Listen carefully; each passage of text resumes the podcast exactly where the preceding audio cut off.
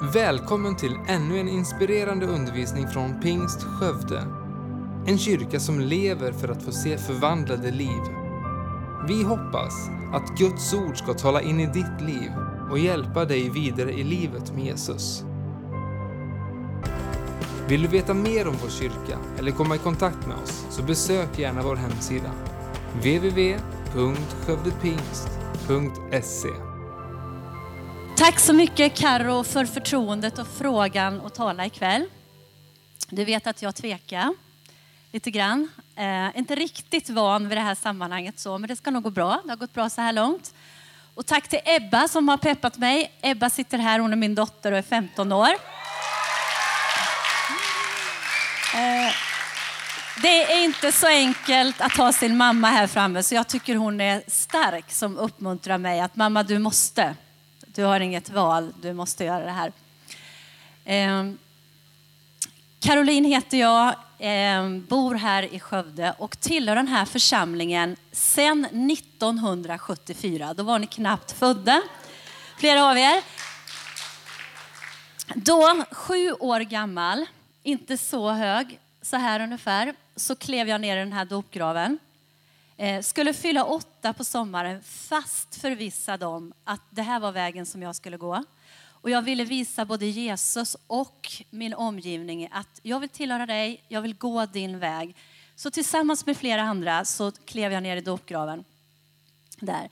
Och på den vägen är det, men kanske inte riktigt så som jag hade tänkt.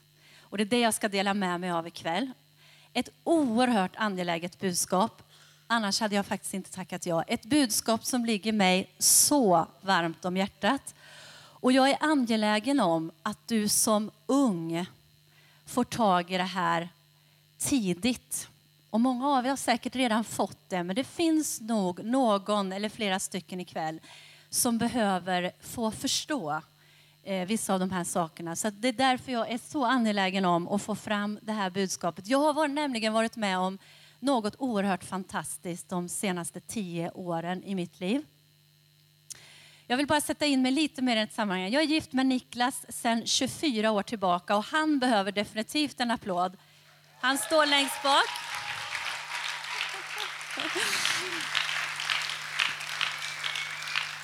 Utan honom som reskamrat under de här åren hade jag inte varit där jag är idag.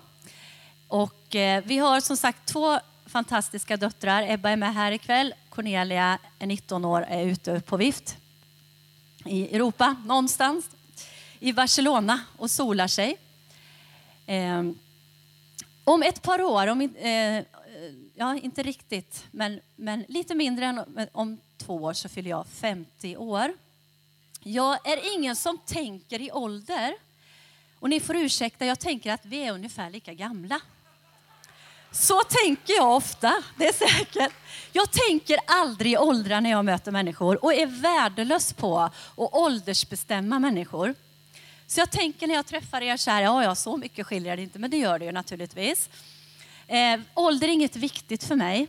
Och det är väldigt sällan som jag, alltså ni vet, tittar bakåt och, och funderar så mycket bakåt. Jag är en människa som har egentligen behöver jag lära mig det mer och dra nytta av erfarenheten, men jag har väldigt mycket fokus framåt. Ibland får jag lära mig att backa tillbaka och titta, hur gick det där? Och kanske ska testa en annan väg framåt. Eh, och så har man de här milstolparna i livet. Nu ska ni få se några milstolpar här ganska snabbt, men jag tycker de är lite roliga. Ja, gissa vem? Det är jag till vänster. Jag älskar den här bilden.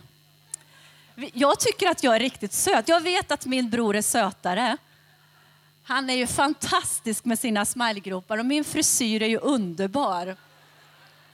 Men den här bilden, den har jag på min, mitt, eh, i mitt andaktsrum, på mitt sånt här bord där. För jag älskar den blicken. Ser ni den förväntan som jag har i blicken här? Och det där är ganska mycket jag genom hela livet. Leendet, ser ni det? Alltså vad är på gång här borta? Jag vet att den här fotografen har något skojigt. Oj, inte nästa bild än riktigt. Eh, och den där blicken den har funnits med i, i stora delar av mitt liv men inte riktigt hela vägen. Och det kommer jag tillbaka till. Nu kan vi ta nästa milstolpe.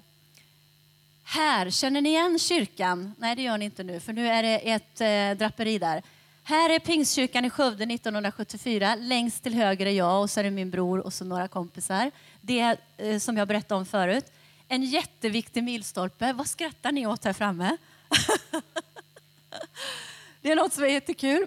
Men där ser jag inte så fast förvissad ut. Jag ser lite ängslig och rädd ut tycker jag, men, men det gick bra. Vi tar nästa. Yes, här har vi då 1990. Visst är vi fina? Ja, en jätteviktig milstolpe naturligtvis. Nu blir det ju bara såna här snabba, men bara för att visa på lite grann. Och sen har vi nog någon mer. Sen kom de ju, de här underbara. Ja, precis. Cornelia fyra och ett halvt år och Ebba bara några dagar gammal. Eh, och sen har vi nog, jag tyckte inte det var rättvist Ebba, du måste ju få komma på en bil. ja, fantastiskt. Några. Och så där har det fortsatt då. Men det är faktiskt så här att det är en milstolpe. Nu kan vi släcka ner den bilden. Och så tar vi, ja just det, vi kan återkomma. Eh, en milstolpe i mitt liv som eh, faktiskt är den mest avgörande eh, och som gör att jag faktiskt kan se värdet i allt annat som jag har varit med om. Utan den här milstolpen, den upplevelsen, det som hände för över tio år sedan så vet faktiskt inte jag riktigt vart jag hade varit idag. Ehm, och det är ett allvarligt budskap. Eh, så jag vill att du lyssnar oerhört uppmärksamt. För det var så att för mer än tio år sedan nu så upptäckte jag att, att i mitt liv fanns det ett stort glapp. Och glapp är väldigt sällan positivt, det vet ni. Och jag tror att vi människor har en oerhörd längtan efter att vara hela, eh, utan glapp. Att det som känns här inne stämmer överens med det vi talar utåt och det vi agerar i och så vidare. Att leva autentiskt heter det också, ett finare ord för det. Och jag trodde att jag gjorde det. Eh, jag tyckte att jag gjorde det mesta rätt. Jag tillhörde församlingen, jag hade lovsång, jag predikade. Jag var oerhört aktiv eh, på många sätt här. Jag försökte leda mina barn i början av deras liv på rätt väg och så vidare. Ehm, men efter ett tag så började jag känna av ett stort skav inne i min ande och själ. Ehm, jag började upptäcka att de ord som jag faktiskt sa, det jag predikade eh, och så inte stämde, stämde överens med det jag i mitt hjärta faktiskt kände. Eh, och det här blev så allvarligt för mig. Först försökte jag på olika sätt att täcka över det här och fortsätta aktivera mig. Och jag försökte också formulera det här för mina vänner som jag hade nära mig då. Att hörni, jag, jag tycker inte riktigt att det känns okej okay för mig. Alltså det är något som inte stämmer. Jag talar om glädjen i Gud, men jag känner mig inte alltid så glad. Eh, jag talar om glädjen i att tjäna Gud och jag tycker ofta att det känns rätt tungt. Ehm, och så vidare och så vidare. Det var mycket som jag sa och trodde att jag levde rätt i och som hade blivit ett sånt konstigt glapp för mig. Och det här blev alltså det blev så att det här försvann inte. Och så är det ofta när Gud vill något nytt med våra liv. Så jag vill redan nu uppmuntra dig som kanske befinner dig i något speciellt konstigt läge där du känner, vad är det som händer med mitt liv egentligen? Så vill jag ändå Eh, uppmuntrar uppmuntra dig att det kan vara Gud som ändå är på gång att göra något nytt i ditt liv, även om du inte ser och förstår det just nu. För för mig blev det så att Gud genom olika situationer, både de som var mindre bra och bra, förde mig till en plats där jag var mottaglig för att ta emot något helt nytt. Och det blev faktiskt till och med så att jag började tvivla på att Gud finns, att Jesus var en verklighet. Och då förstår ni, om man har levt 38 år i den här sanningen och börjar tvivla, då förstår ni att hela livet rycks undan. Eh, att det kommer ångest och jättemycket sorg över, tänk om det jag har byggt mitt liv på inte är sant. Tänk om, denna, tänk om Gud faktiskt inte finns.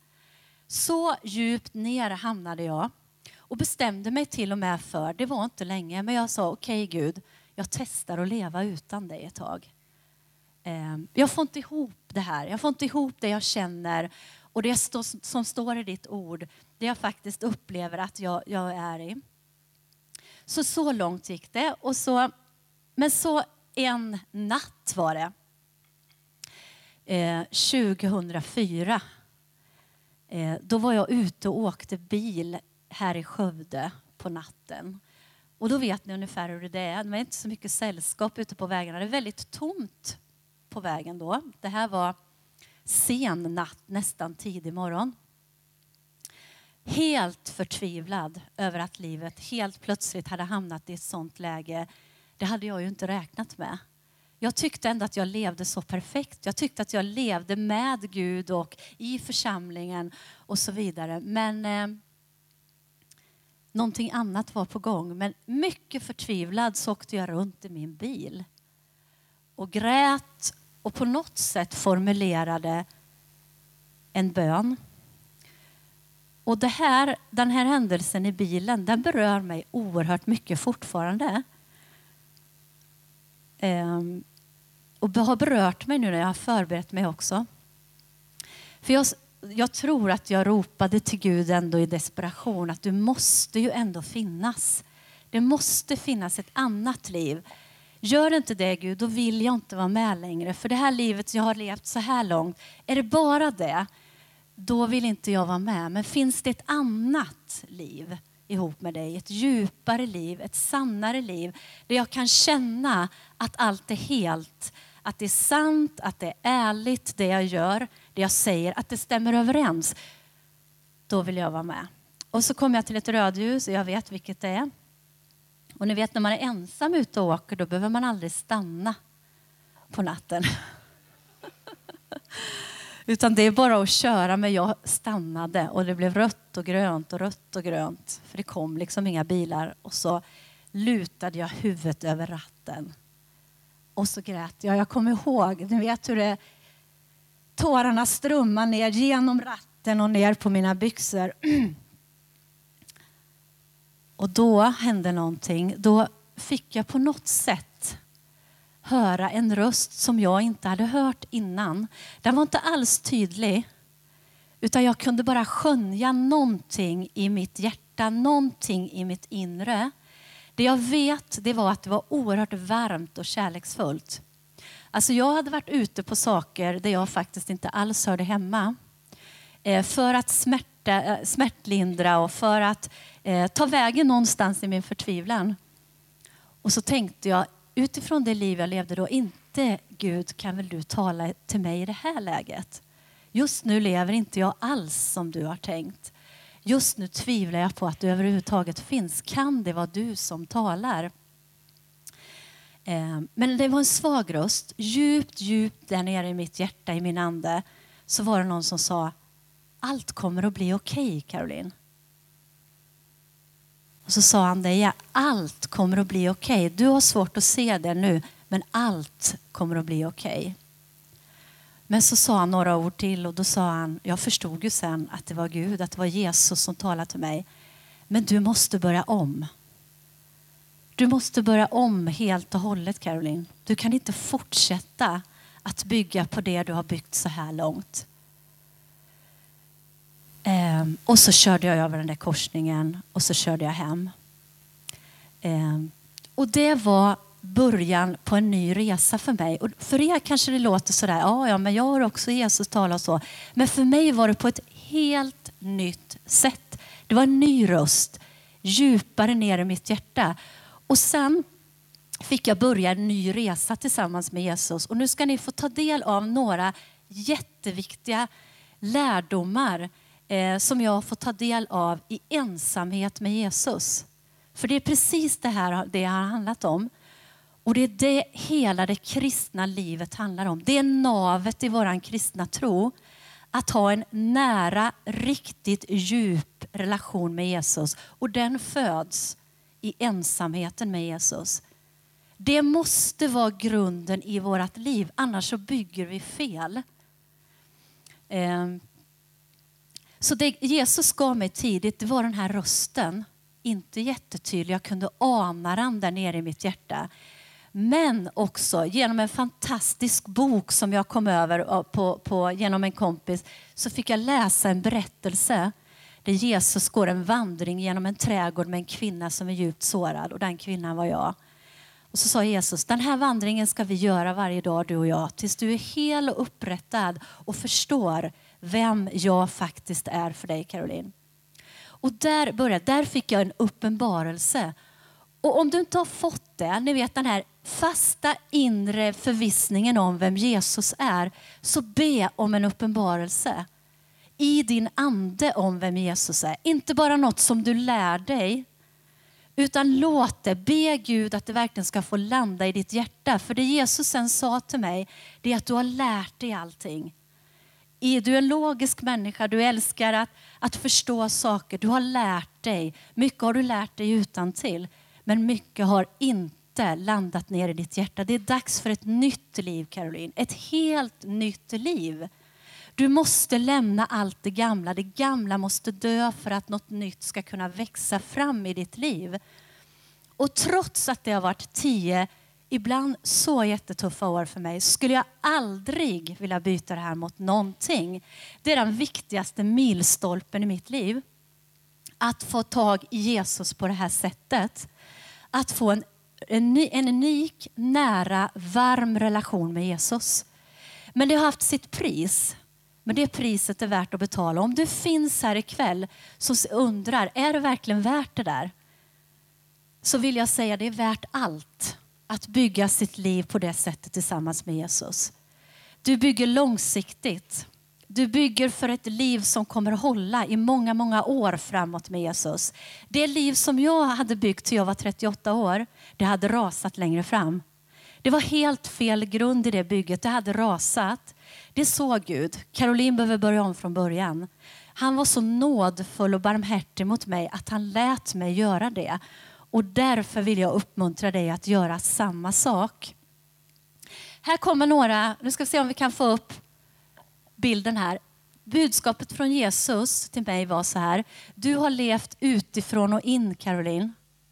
Du har levt utifrån människors förväntningar på vad du ska göra med ditt liv. Nu ska du få leva inifrån och ut.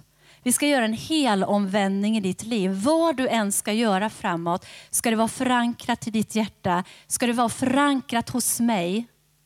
Om du ser till att ditt hjärta är fyllt av mig så är det helt ofarligt att alltid börja där inifrån. Allt du hör från människor ska du stämma av med mig. Det var den helomvändningen som, som jag fick vara med om. Och nästa, vi tar nästa bild.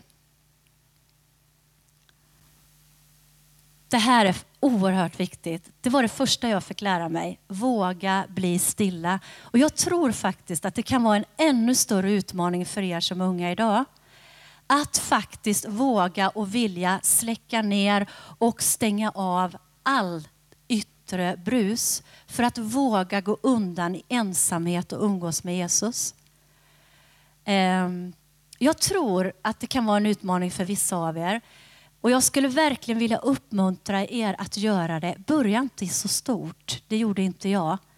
Eh, Jesus var väldigt tydlig med mig och sa, du ska inte in i de gamla förväntningarna nu, att umgås i timmar och be i timmar och läsa sig och så mycket i Bibeln, utan börja i det lilla. Avsätt en liten stund med mig ska du se att jag välsignar och utökar den i ditt liv. För så är det, ni vet de här eh, två fiskarna och fem kornbröden. Det var inte så mycket till så många människor. Men det Gud välsignar, det utökar han. Alltså utökar han och välsignar den tid som du investerar för honom. Så ha inte krav på dig. Känn ingen, jag måste umgås si och så mycket med Jesus. Börja i det lilla. Se vad ditt hjärta är redo för. Gå undan i tystnad de få minuterna som det kanske handlar om eh, i början för dig. Och kom ihåg en sak till. Det tar ett tag innan själen lugnar ner sig. Om du har svårt när du går undan i stillhet och möta tystnaden, tänk på att det tar ett tag innan själen lugnar ner sig och anden i oss, Gud i oss, det andliga livet tar över och faktiskt vägleder. Så sitt en stund, bli inte orolig. Nej, men jag känner mig så rastlös och det här funkar inte. Och så Tänk på att själen tar en liten stund på sig. Den sträckan den blir kortare och kortare för varje gång du sen umgås med Gud. Själen vänjer sig vid att umgås med Gud och anden tar över snabbare och snabbare. Så, och så tänker ni säkert så här, för jag har stämt av det här budskapet med mina döttrar. Och, och, och just det här att det inte blir för tungt, liksom, utan att det blir en frihet i det här budskapet.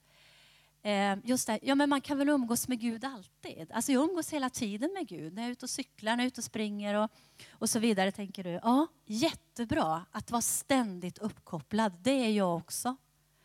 Men jag tror att Gud vill något alldeles speciellt med de stunder när du visar att jag kliver åt sidan. Tänk er en konstnär som ska måla en tavla.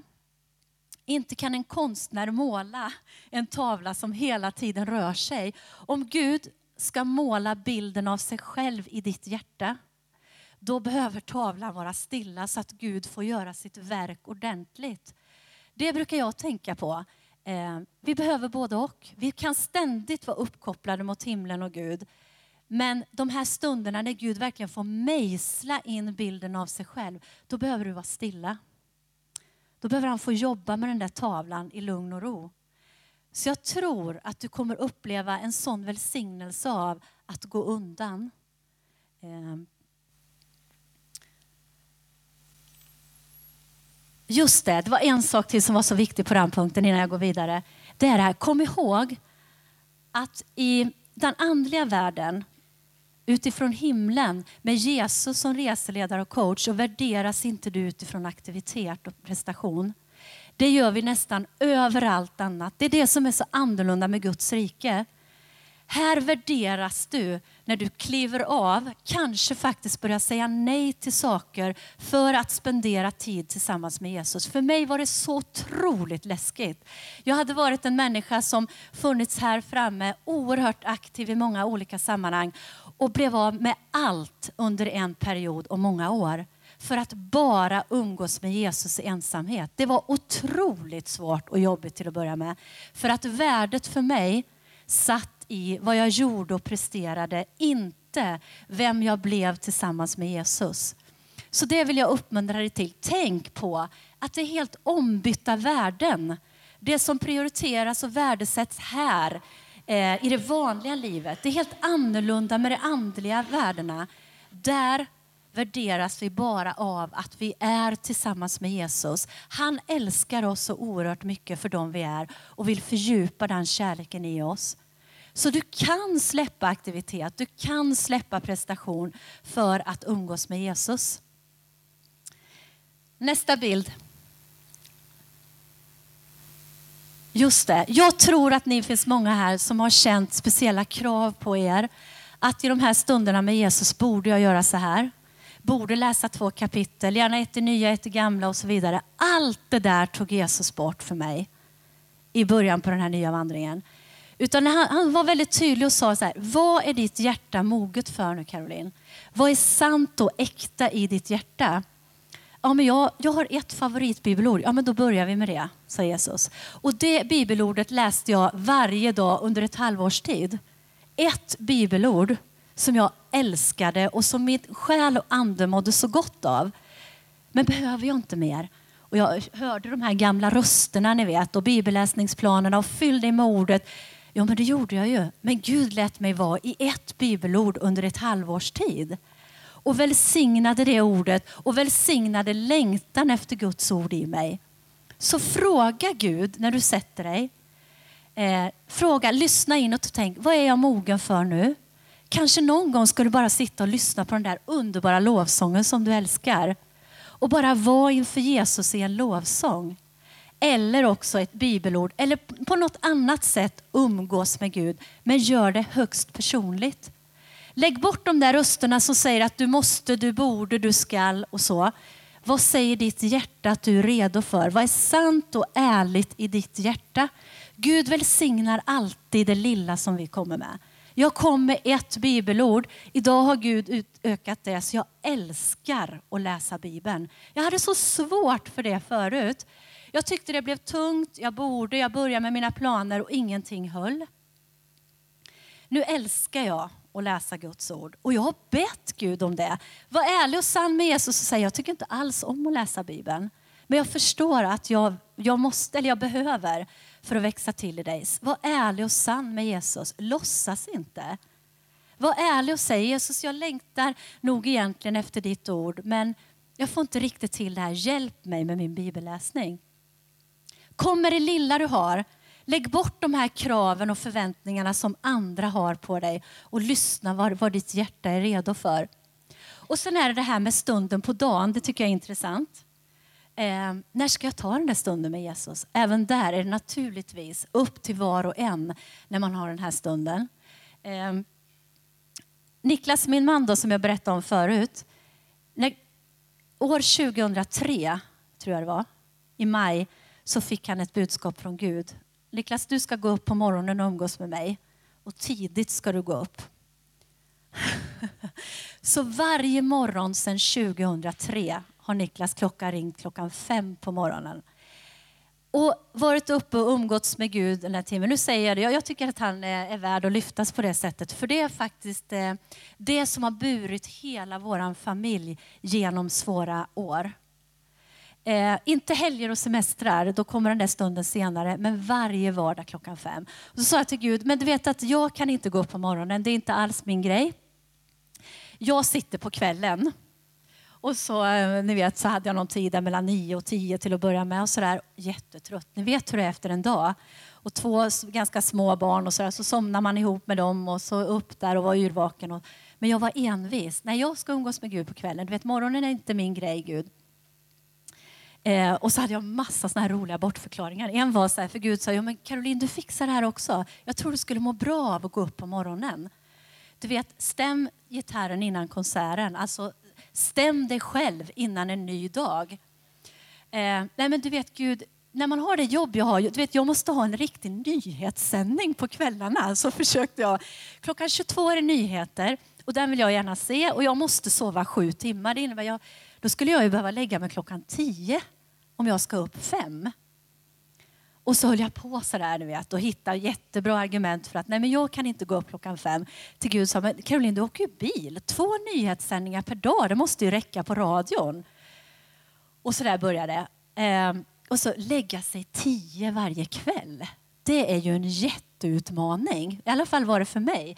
Kvällstunden, ni vet det där, kopp te framför tvn och så satt man där till elva, halv tolv och så, eh, ja. Eh, men så började den här längtan växa sig stark och då gjorde jag precis så här. Jesus, jag känner inte riktigt för det här men jag tror jag skulle må bra av. Hjälp mig att komma upp på morgonen. Hjälp mig att komma i säng på kvällen och upp på morgonen. Idag släcks hela vårt hus klockan tio. Det finns inget rum som lyser i vårt hus utan det är eh, eh, tyst. Och eh, vi har faktiskt valt bort kvällen för morgonen. Jag säger inte att du ska göra det. Jätteviktigt igen. Lyssna inåt. När är du redo för att ta din stund under dagen? För oss är det viktigt med morgonen. Idag ringer klockan fem för oss båda. Det är underbara stunder. Jag längtar varje dag på kvällen att få gå upp på morgonen och umgås med Jesus. Jag längtar efter min kopp kaffe, mina ljus, mina böcker, min bibel, min undervisning. Det är inget svårt längre. Och de stunderna är det bästa på dagen. Och de dagarna man har försovit sig och inte fått till det, de dagarna blir inte som de andra dagarna. Det blir något konstigt i dem. Det blir någon konstig riktning på de dagarna. Så jag skulle vilja uppmuntra dig. Be Jesus om hjälp att hitta en bra tid att umgås med honom. Mm. Nu ska vi se om det var något mer där. Eh, jo, och när du sitter där och har dina stunder, om det känns naturligt för dig, så gör anteckningar. Ni gör väl oftast det i era telefoner och sådär. Jag har skrivit i anteckningsböcker att jag hade tänkt att ta med och visa det, men jag glömde faktiskt dem. Jag har en hög med anteckningsböcker efter tio år i ensamhet med Jesus. Och vet ni vad som är underbart med dem? Det är de här dagarna när jag undrar, vart är jag på väg egentligen? Då går jag tillbaka 2004, 2005, men hjälp, här var jag då. Så såg mina frågor ut då. Tack Jesus för att du har lett mig vidare från klarhet till klarhet tillsammans med dig. Det är fantastiskt att få följa sin egen resa med Jesus. Så vill du och kan så anteckna och, och eh, och följ din resa på det sättet. Vi tar nästa bild, det är inte så många kvar. Fyll dig med ordet. Jag vet inte vad du har för relation till Bibeln. Det finns många sätt att fylla sig med ordet. Vi lyssnar på undervisning hemma varje dag. Du har säkert din favoritpredikant någonstans. Det finns en oändlig eh, tillgång på undervisning idag. Och även om du inte hinner lyssna aktivt hela tiden, ha det på någonstans i bakgrunden. Låt dig fyllas med, med förkunnelse som ingjuter hopp och tro i ditt liv. Och din egen bibel. För i bibeln står det så här. Guds ord är levande och verksamt. Och sen är det en fortsättning på den versen. Det innebär att när du läser ordet så händer det alltid någonting med ditt hjärta. Och tänk så när du inte känner så. Tänk att det här handlar inte om din känsla på något sätt. Det handlar om att tro på ordet. Och om, om det står i Guds ord att det alltid händer något i ditt hjärta när du läser Guds ord. Tänk att bara få proppa sig full med Guds ord. Och när du hamnar då i nöd under dagen eller någonting annat så, så finns ordet i din ande. Så när du ber så kommer Gud med ordet Just det, tack för ordet. Och så talar du ut det ordet över en situation. Och då blir det seger på helt nya sätt. Det är så vi ska använda Guds ord och så vi ska stå på ordet. Fyll dig med det så att det finns där i din ande. Och tänk att även om inte jag känner det här nu så gör det skillnad i mitt hjärta. Någonting händer med mitt hjärta varje gång som jag läser Guds ord. Så fyll dig med ordet på olika sätt. Men som sagt, eh, känn efter var är du tillsammans med Jesus? Vilket är ditt naturliga sätt? Vi tar nästa bild. Just det. Det här lärde mig Gud också. Du vet det här när vi tror att det alltid ska kännas gott och bra, då är Gud nära. Jag vill bara tala om för dig att eh, de här dagarna när Gud känns långt borta så finns han över alla dina känslor. Stå på ordet de här dagarna. Vad är det ordet säger? Jag känner inte så nu Gud, men jag tror att du är med mig, för det står i ditt ord. Och när du fattar då beslut i rätt riktning utifrån ordet, då kommer dina känslor att eh, föra samman med detta sen. Men du kan ibland behöva ta steg som strider mot din känsla. Så tänk att Gud är alltid nära. Gud är alltid nära dig, även om du inte känner så. Han är över och långt större än våra känslor. Och Det har varit så viktigt för mig att tänka på i de här dagarna och stunderna när det har blivit jobbigt. Mm. Vi tar någon mer. Och det här som är så viktigt. Oj, vad jag har fått jobba med det. Att frimodigt kunna komma inför Guds tron även när vi har gjort saker som vi vet inte stämmer överens med hur, hur Gud vill att vi ska leva. Fördömelse och synd kan hålla oss borta från Guds tron och så vill inte han ha det. Tänk när jag fick förstå att vi verkligen i alla lägen får gå fram mot tronen frimodigt till och med. Och där finns en barmhärtig Jesus som alltid tar emot. Låt inte fördömelsen hålla dig borta från Jesus de här perioderna. Träng dig fram till tronen. Här kommer jag. Träng dig fram till tronen. Kommer ni ihåg den här kvinnan som trängde sig fram till Jesus? Det finns så många vackra bilder på henne som hade begått så många felaktigheter och synder. Men hon kastar sig ner vid Jesu fötter och Jesu kärleksfulla ögon bara hjälper henne upp ur sanden eh, och talar ord av barmhärtighet till henne. Res på dig. Det har Gud sagt till mig så många gånger. Res dig igen. Sopa dammet av dina knän och gå vidare. Jag har förlåtit, jag har redan glömt, jag kommer inte längre ihåg.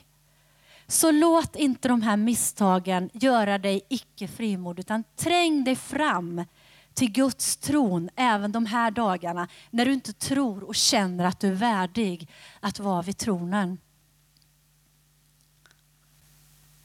Och se hur nästa bild ser ut.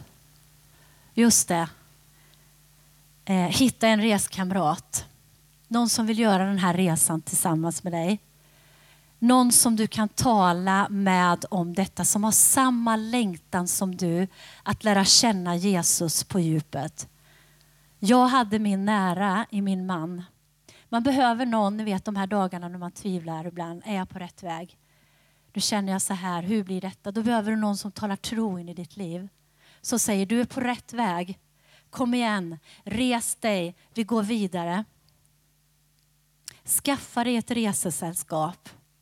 Eh, se till att hitta någon eh, som förstår din djupa längtan. Jätteviktigt det här. Eh, jag hade ibland svårt att förklara för mina vänner vad jag hade varit med om och få med mig kanske någon in i det innersta innersta. Det var svårt att förstå för min omgivning vad jag hade varit med om. Eh, men som tur var hade jag min reskamrat så nära. Att resa tillsammans eh, att dela alla typer av dagar, att peka på Jesus för varandra. Eh, jag tror vi har något, någon mer bild. Jag förundras över din gudsrelation och är så tacksam över att du visat mig vad äkta tro är. Vad det hela verkligen handlar om. Utan din resa hade jag kanske aldrig fått möjligheten att påbörja min egen. Det här vet inte ni vad det är, men det är något av det vackraste jag har fått någon gång. När jag fyllde år i somras så fick jag en tavla av min äldsta dotter där hon hade skrivit om vår relation. Det här är bara en del av detta. Eh, och Jag lyfter fram det därför att det är så viktigt vad du fattar för beslut framåt kring din personliga Jesusrelation det får betydelse för människor runt omkring. Cornelia och jag har haft oerhört mycket samtal ut med vägen. Och det är klart att man blir väldigt varm och glad över de här orden. Mamma, om inte du hade fått påbörja den här resan, då är det inte säkert att jag hade fått påbörja min. Ehm, så dina val, dina val att söka när det är närmare Jesu hjärta, det kommer att spela roll för din omgivning. Du kanske har någon som faktiskt behöver att du ikväll fattar det beslutet att fördjupa din eh, relation med Jesus. Det kanske är någon som faktiskt behöver att du går den vägen på ett helt nytt sätt. Eh, så kanske för någon annans skull att du behöver göra det. Jag förstod inte vad det här skulle betyda för mina barn. Jag hade ingen aning när Gud tog mig ut på den här nya resan. Idag är jag oerhört tacksam för att jag för deras skull också har fått göra den här resan. Tack för att du visar mig mamma vad äkta tro är. Att jag fick bli hel, att det sanna, ärliga fick ta plats i mitt hjärta. Att jag fick göra upp med det som inte var sant. För att mina barn faktiskt skulle få möjlighet att gå den vägen. Och inte bara dem utan människor runt omkring oss. Varför skulle vi göra detta som jag har talat om idag? Därför att vi behöver göra skillnad. Förvandlade liv handlar vår församling mycket om nu. Eh, det här är navet i förvandlade liv, i det arbetet. Att varje församlingsmedlem har en nära, äkta, sann och djup relation med Jesus. Annars håller inte det här arbetet längre fram.